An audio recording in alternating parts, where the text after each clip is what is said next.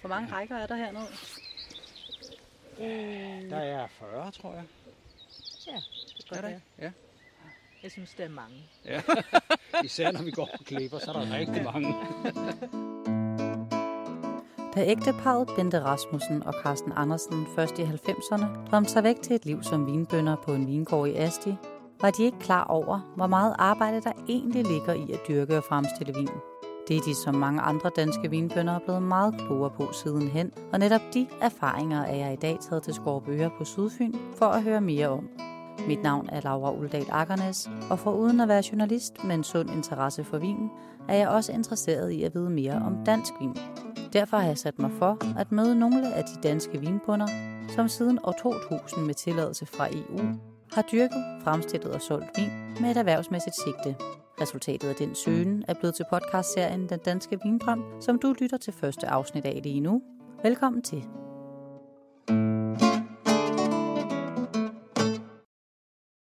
Vi står faktisk ved vores, øh, vores første vinplanter. De er 18 år gamle, og det er Rondo. Og det er den, vi laver rosévin af. Øh, det er en meget kraftig drue, både farvemæssigt og smagmæssigt. Og så her der har vi nogen, der hedder Salas Perle. Du kan næsten ikke se forskel på dem nu. Øh, men øh, Salas Perle, den bruger vi til museerne vin. Og så har vi plantet nogle solaris, vi kan prøve at gå derhen. Ja. Det hedder Solaris. Og Solaris, den er lige så taknemmelig som Rondo. Det er en hvid drue, og øh, den er også hårdfører. Og det er jo rigtig godt at have nogle hårdføre sorter, som øh, er modstandsdygtige over for svampesygdomme, især når man arbejder økologisk og, og biodynamisk. Ikke? Det er den, vi laver hvidvin af, og den er fortræffelig til det. Efter en rundvisning i Karsten og Bentes baghave, hvor parret har deres vinstokke, har vi sat os ind på deres kontor, væk fra marken, hvor arbejdet med vinstokkene kunne friste, og væk fra rumklangen i vineriet, hvor parret i øjeblikket er ved at hælde deres første biodynamiske rosévin på flasker. Her skal vi tale mere om, hvordan det er at dyrke vin i et land som Danmark, og hvorfor det overhovedet giver mening at kaste sig over et sådan projekt. For netop det har Bente og Carsten en stor viden om, da de siden 2002 har plantet i alt 2300 vinstokke ud på 3 kvart hektar af deres jord. Et beskedent antal, hvis man sammenligner med lande som Frankrig eller Italien, hvor en mediumstørrelse vingård typisk har 60-80.000 vinstokke, men en ikke helt ualmindelig størrelse på en vingård set i danske forhold, hvor de mindste vingårde typisk har omkring 1000 vinstokke, mens de største har omkring 30.000. Da de fleste vindyrkere i Danmark desuden er hobbyvinavlere, hører Bente og Carsten som to ud af omkring 100 erhvervsvinavlere til blandt de få. Vi boede i kollektiv tilbage i 83 inde Ja. i Svendborg. Ja. Og der var det jo, vi havde øh, noget frugt, det kunne være kirsebær, det kunne være mirabelle, man plukkede ud af hegnene der om sommeren, og så øh, lavede vi jo noget vin der i nogle ballonger, som øh, man tilsatte bagegær. Ikke? Sukker tilsatte man også, ikke? Ja. fordi der er jo ikke ret meget sukker i, i mirabeller. Og, øh, Så handlede det mere om øh, promiller. ja, ja, det var det, jeg ville sige. ja, at kvaliteten, det var, hvor høj alkoholprocenten kunne komme op. Ikke? Da vi flyttede herud på Skorpørevej, der var det jo øh, en, faktisk en øh, nedlagt planteskole, og der var en masse surkirsebær. Og så gik vi jo et par år der og lavede vin på kirsebær. Altså, det var sådan til sidst, at smagen af kirsebær, det voksede ud af ørerne på en. Ikke? Altså, puha, det blev for meget. Ikke? Og, øh, Hvornår flyttede I hertil? Det gjorde vi i 83 fra kollektivet herude. Ikke? Men øh, Men gik over til en anden gærtype. Ja, ja, ja. Der begyndte vi sådan at, nå ja, det kunne også være, at man skulle prøve at bruge noget vingær, for eksempel, i stedet for bagegær og sådan. Så begyndte det sådan lidt, ikke? Men, men stadigvæk det der med, at man har noget, øh, noget frugt med noget sukker og, og noget gær, og så bliver det til et eller andet, ikke? Og noget af det smagte jo rædselsfuldt, ikke? Men, men, men den der kirsebærsmag, altså, det var virkelig sådan, vi kunne ikke holde det ud til sidst, mm. vel? Bare lugten af kirsebær, det var noget frygteligt noget. Men hvorfor lavede I overhovedet vinen? Det var sjovt. Ja, det var sjovt, altså. Ja. Det, var, det var sådan mere det der med, at jamen, det kunne være, at man kunne finde ud af at lave noget, der smagte godt, ikke? Et udsagn, der stemmer meget godt overens med, hvordan de fleste danskere i tiden anså vin, på et tidspunkt, hvor de flestes kendskab til drikken enten havde udgangspunkt i de store vinballoner med den såkaldte træugersvin i, der huserede flere danske families kældre fra 60'erne og frem, eller fra de forholdsvis billige flasker spansk bordvin, som efter charterturismens gennembrud i 50'erne havde fundet vej til de danske supermarkeder. Altså, jeg kan jo huske tilbage i starten af 80'erne, der skulle man drikke Rio- Rioja, og før den tid, så hed det de tre munke eller et eller andet, ikke? Og, Og det var i virkeligheden forfærdeligt, ikke? fordi det der Rioja-vin, det var jo bare egetræ, ikke? altså det var overdøvet. Ikke? Altså vi begyndte jo også at interessere os for, for god vin, ikke? Altså, Ja. altså hvad smager bedre end det her, ikke? Og øh, der var jo ingen danskere, der tænkte på rødvin i starten af 80'erne, vel? Ikke ret mange i hvert fald. Og, og sådan nysgerrigheden omkring det, ikke? Var, når man smagte en god vin, hvor, hvor pokker kan den lige øh, komme til at smage af, af det her, ikke? Og, og sådan noget, så bliver man lidt nysgerrig på det, ikke? Samtidig med, at vi lavede vores kirsebærvin herhjemme. Så, så øh, på den måde blev vi fanget ind af det, ikke? Og, og så tog vi jo til Italien, sådan, i hvert fald hver anden år.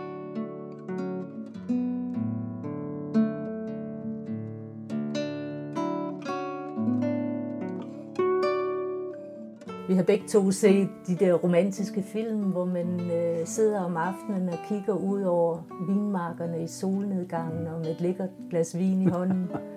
Og der var ingen, der har fortalt, hvor stort et arbejde. Det hører man aldrig på film. Nej, nej. Man Det har man folk til, ikke? det har man folk til at Ja, arbejde ja. i marken, og man har folk til at lave vinen. Men det der drømmebillede, at det kunne da være fedt. Mm. Øh, og det forfulgte vi så.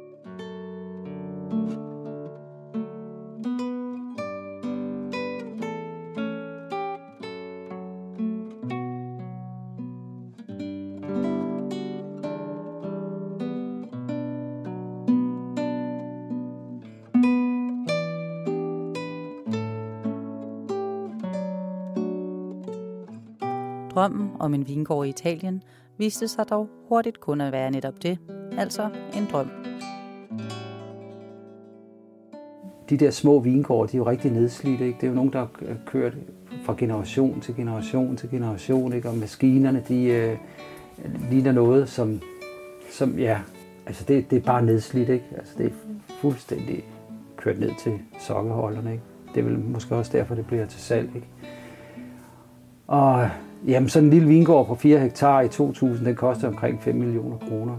Og øh, så skulle den opgraderes, så kan du lægge det samme oveni, ikke? Så 10 millioner, det var ikke helt urealistisk. I stedet for at købe en gård i Italien, vendte parret derfor snuden hjem af til Skorbøger, hvor de sluttede sig til den spirende gruppe af danske vinbønder, der siden årtusindskiftet havde kastet sig ud i at dyrke og fremstille vin med et erhvervsmæssigt formål. Her kunne parret endelig udleve drømmen, fortsat med Italien som forbillede, fortæller Carsten fra Vinmarken. Vores inspiration, det er fra Italien. Og, og øh, hvis vi skal sammenligne med, med nogle vine, så øh, sådan, øh, ned i en 1000 meters højde i Alperne og sådan noget, der laver de nogle hvidvin, som er meget friske og, og, og sprøde og frugtige, og det synes jeg, vi læner os lidt op af. Så, og det skal være det. Altså øh, her nordpå, ikke, der skal vi lave de der friske og sprøde vine, synes jeg. En erfaring, som Carsten og Bente har gjort sig efter utallige eksperimenter i deres 22 kvadratmeter store vineri.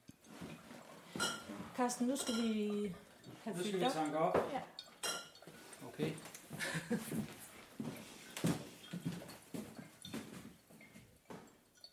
Ja. ja.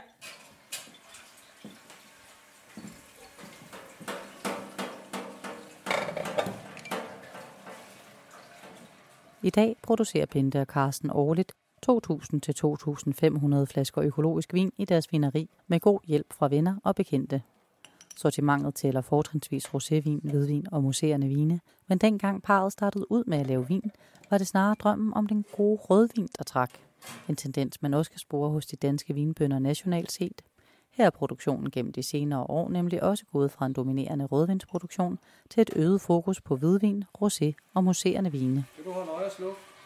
Jeg laver en hold øje slukker. Husk at vente med at lukke, til du er slukket. Ja.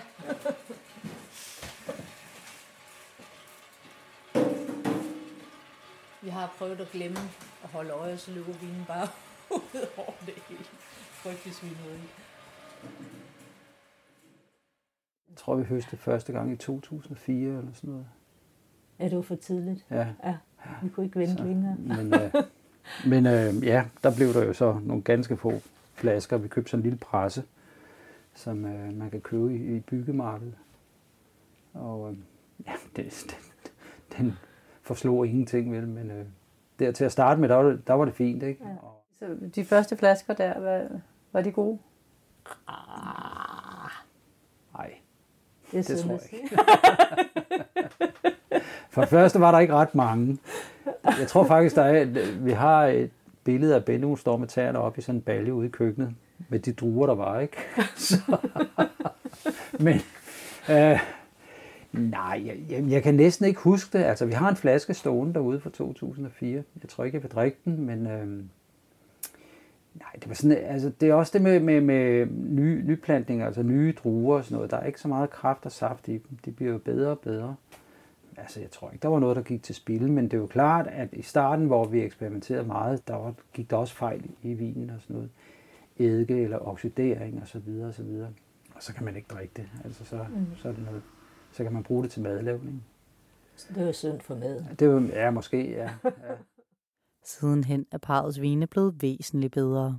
Både fordi parret tidligt i forløbet besluttede sig for at skære rødvingsproduktionen helt fra, men også fordi de blev enige om at sende Karsten på et kursus, hvor han kunne blive klogere på, hvordan man laver god vin. Da jeg kom hjem efter første dag, der sagde jeg til Ben, det her, det tror jeg ikke, vi skal lave, fordi det, det tror jeg ikke lige, jeg kan magte. Jeg synes, det var meget nemmere med, med kirsebærne og bagegærne og sådan noget. Ikke? Men tog selvfølgelig derind igen, og heldigvis så var de andre lige så grå i hovedet, som jeg var, da de kom næste dag. Ikke? Så de havde haft det på samme måde. Ikke?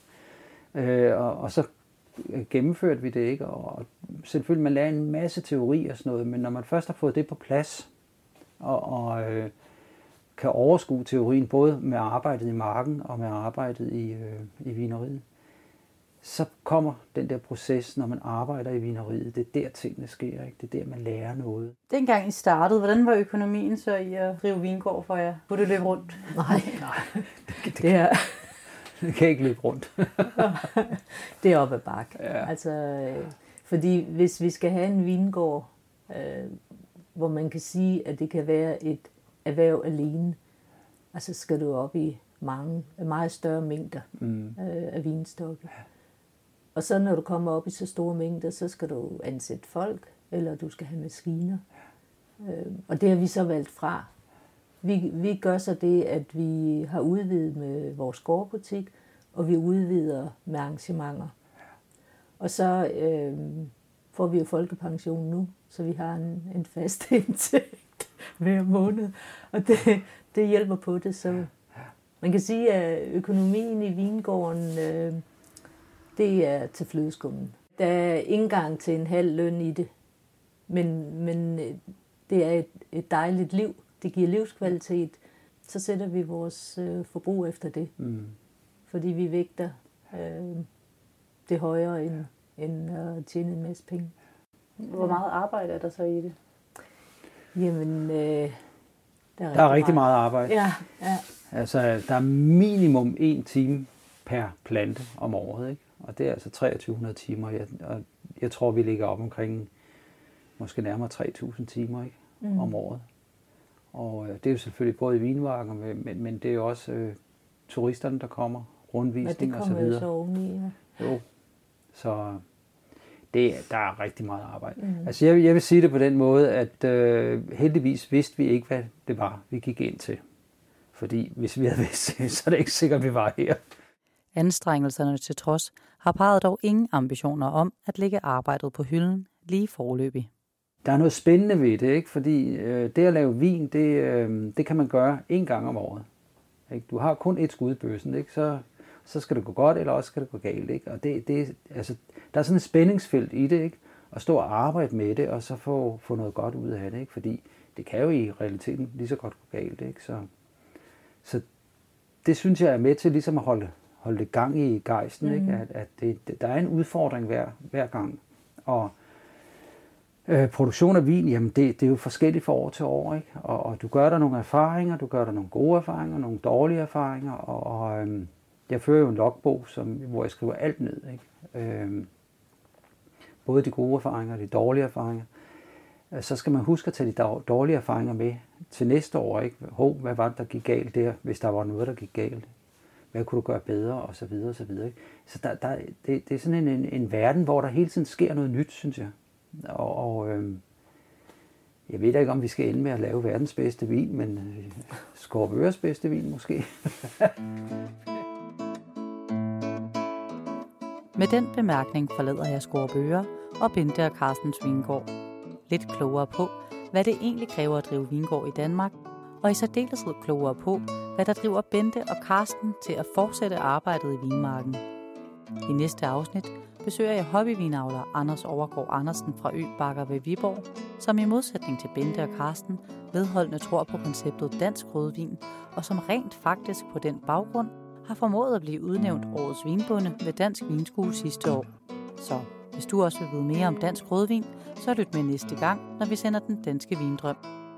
Mit navn er som nævnt Laura Uldal Akkernes, og det er mig, der på vegne af Erhverv Plus har stået bag udsendelsen her, mens Peter Uldal har været så venlig at lægge toner til. Tak fordi du lyttede med.